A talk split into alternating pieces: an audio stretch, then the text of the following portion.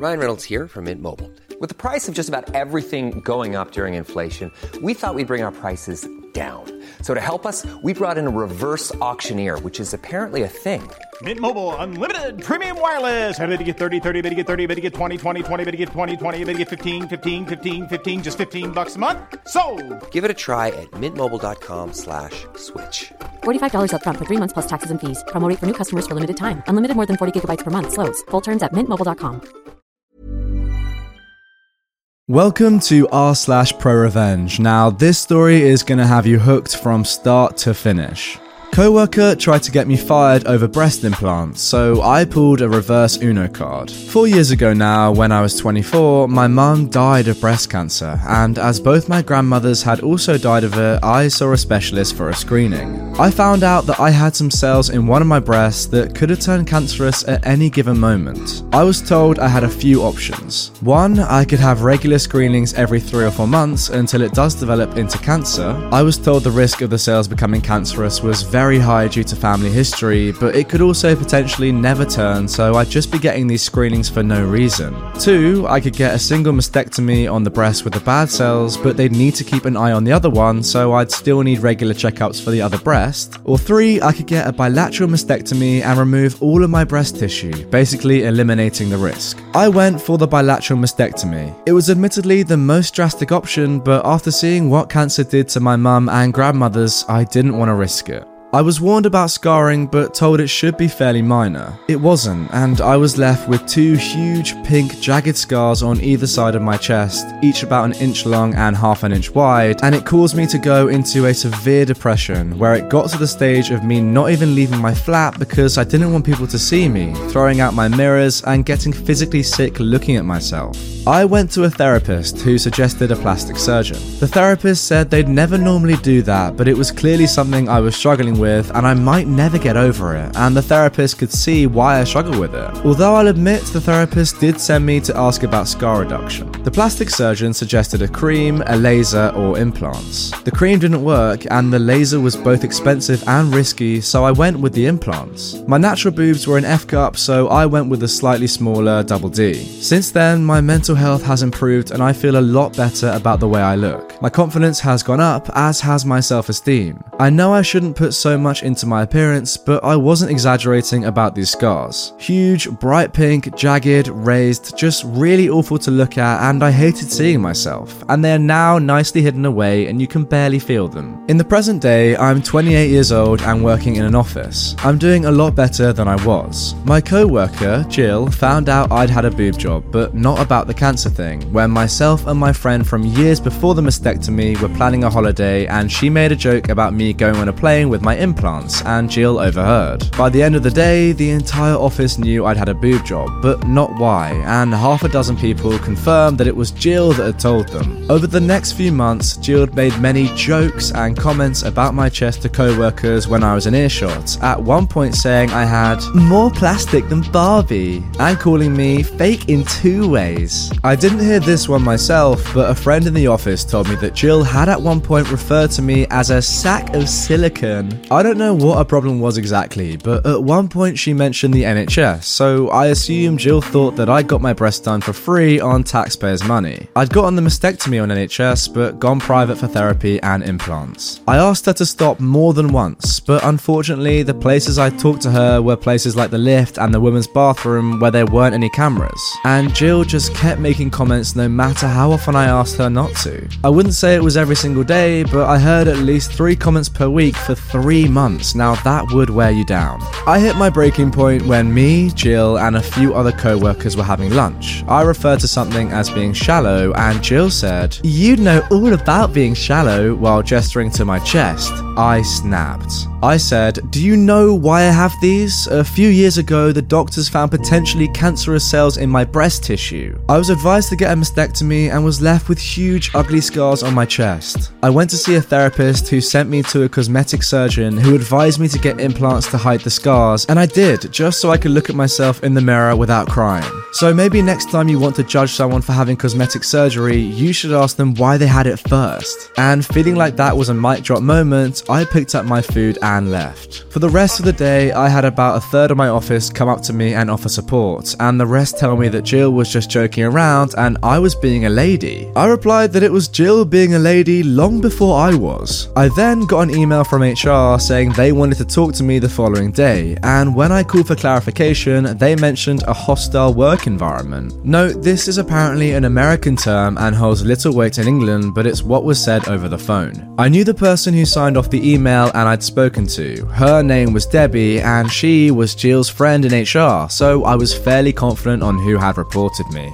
I realised that if this was already being sent to HR, I needed as much ammunition as possible, so I went about collecting my information. As Debbie had dealt with me so far, it was safe to assume that she would be the person reviewing the complaint with me, and if that was true, I was screwed. However, I vaguely remembered a section on complaints that was in my contract when I first signed with the company. I flicked through the contract, and there was a part in complaints section that said I was contractually allowed to request a change of reviewer if I felt my allocated reviewer was biased. It was called an impartial overseer. I photocopied the page and highlighted that part. Then I messaged the people who had offered their support over Facebook and said basically, HR have asked to see me. Do any of you remember Jill insulting me to your face, and are you willing to write and sign something saying what you heard and when? Not everyone was willing to help, as Jill is somewhat feared in the office due to her befriending HR and management, but about 20 people were willing to help me. Wow, well, if 20 people were happy to take your side, it's clear that Jill is a huge problem in your office. I guess roughly when I'd asked Jill to stop previously, the four asks over the last few months, some timings were easy to guess as they'd happened on my break or when I'd first arrive at work, and I wrote them all down, along with a rough time of when the lunchroom confrontation happened and a list of names of who was there for the lunchroom confrontation. I got to work slightly early the next morning. I went round everyone who had messaged me, and most of them managed to give me a printed and signed letter. Some didn't manage to write one, but no big deal. This isn't exact words, as there's 16 letters to sum up here, but the gist was My name is blank. I work with Jill, last name and OP. On this date, at this time approximately, I spoke with Jill, during which she referred to OP as quoted insult. I felt this was inappropriate as it directly related to OP's appearance, and I'm willing to go on record further to establish that Jill has been discussing OP in the workplace in the same manner for three months now, causing me discomfort and creating what I feel is a hostile work environment. Signed, their name. I wound up with about 16 letters, all from different people, and one of them was in the lunchroom for my conversation with Jill. Some even had bullet pointed lists of everything Jill had said to them about me or other people. As it turns out, Jill has issues with a lot of people's appearances. Now, why doesn't that surprise me? She apparently made comments about one co worker's weight and something anti Semitic about a different co worker's nose, all of which were put in these letters. There are about 45 people in the office, so while 16 wasn't a majority, it's still a decent amount. The letters weren't hugely long, most were only a paragraph, but they had all the necessary information. I was asked to come to HR at 10am. I took the letters from co workers, the photocopy of the page in my contract, and my dates and times in a little folder with me. I got there, and Debbie was the one overseeing the interview. She got up from her desk, ready to lead me into another room. I immediately turned to the other HR worker that was currently there and said, So, is my meeting with you then? Debbie said, No, you're with me.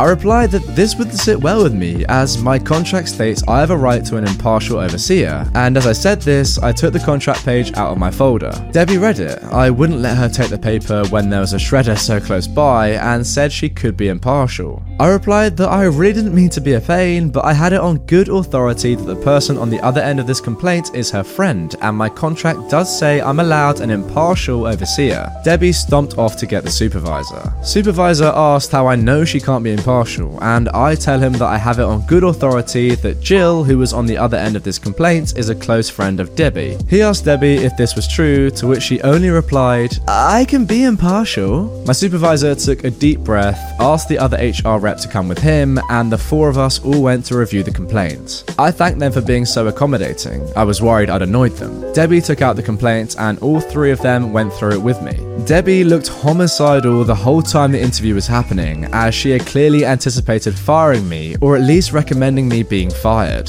The interview went something like this It took like over half an hour, and they kept asking me the same questions but phrased different ways, so this is a really drastically condensed version. You said outside that you think Jill reported you. Why is this? Jill has had an issue with me for about three months now. Why didn't you come to us when you realised Jill had an issue? I had no issue with her. What issue does Jill have with you?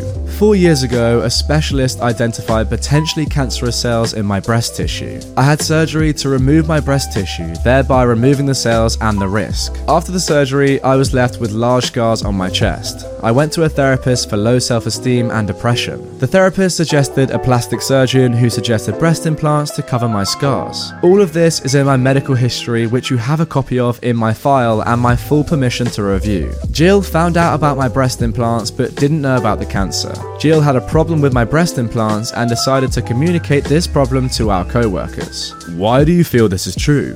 Here's 16 signed statements, all from different co workers, all testifying that Jill told the entire office I'd had breast implants on the day she found out, and that she has since made comments about these implants frequently. They have quotes of what Jill said to them about it and rough dates and times. Rough dates and times? No one knew this would be escalated to such an extent, so no one really took notes as and when it happened. What event or events do you think directly led to this complaint of harassment? For me, harassment began when Jill told everyone about my breast implants without my consent, but as the complaint placed against me, it would probably be what happened at about this time yesterday in the lunchroom. Jill made a comment about me being shallow while gesturing to my breasts, and I replied by giving her an abridged version of my relevant medical history and ending with a comment about the importance of getting the full story. There are cameras in the lunchroom, so I'm sure you'll be able to find that conversation. I'll admit I could have handled the situation better, but after three months, I felt I had to put my foot down. Here's a list of names of people who were also present. There were six people at the table, including myself and Jill. One of these people is also in those letters and has written their account of the conversation and signed it. Had you had a conversation with Jill prior to this regarding her comments about you? Several, spaced out over the last three months. Each time I communicated to her that I felt uncomfortable and upset with these comments she was making and would appreciate it if she were to stop.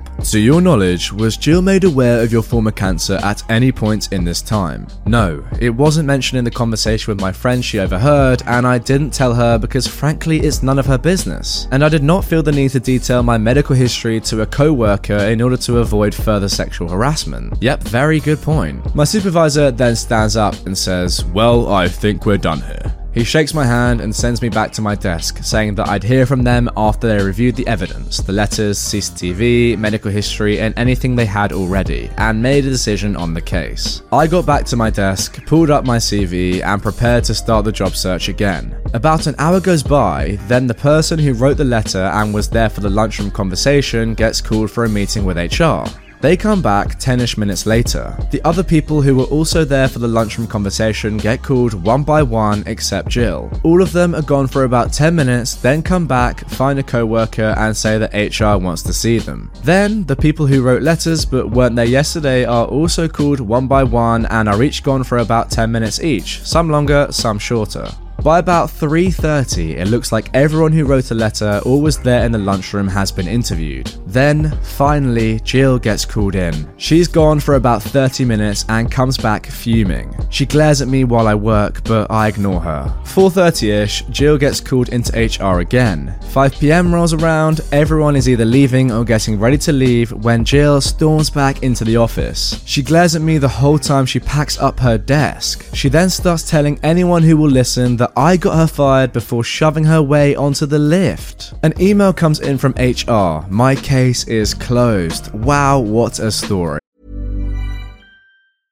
I'm Sandra, and I'm just the professional your small business was looking for. But you didn't hire me because you didn't use LinkedIn jobs. LinkedIn has professionals you can't find anywhere else, including those who aren't actively looking for a new job but might be open to the perfect role, like me. In a given month, over 70% of LinkedIn users don't visit other leading job sites. So if you're not looking on LinkedIn, you'll miss out on great candidates like Sandra. Start hiring professionals like a professional. Post your free job on linkedin.com/people today. Well, OP has shown incredible bravery in this post. I can't quite believe how courageous they've been. I guess this just proves that if you stand up to bullies, in the end, justice will be served. Now, this story is particularly close to home for me and my family. Just a couple of months ago, my great aunt actually passed away from breast cancer, so I've seen firsthand the horrible effects that cancer can have. In this situation, you would do anything to try and get rid of the cancer. So the fact that this lady was picked on for having breast implants to try and save her own life is just disgusting. But yeah, as I said, I'm glad that justice was served in the end. Anyway, that is the end of this video. I hope you enjoyed the story. It started off sad, but it had a fantastic ending. If you want more pro revenge on the channel, drop a like and comment, let me know, and you will see some more very soon. Planning for your next trip? Elevate your travel style with Quince. Quince has all the jet setting essentials you'll want for your next getaway, like European linen, premium luggage options, buttery soft Italian leather bags, and so much more. And is all priced at 50 to 80% less than similar brands. Plus, Quince only works with factories that use safe and ethical manufacturing practices. Pack your bags with high-quality essentials you'll be wearing for vacations to come with Quince. Go to quince.com/pack for free shipping and 365-day returns.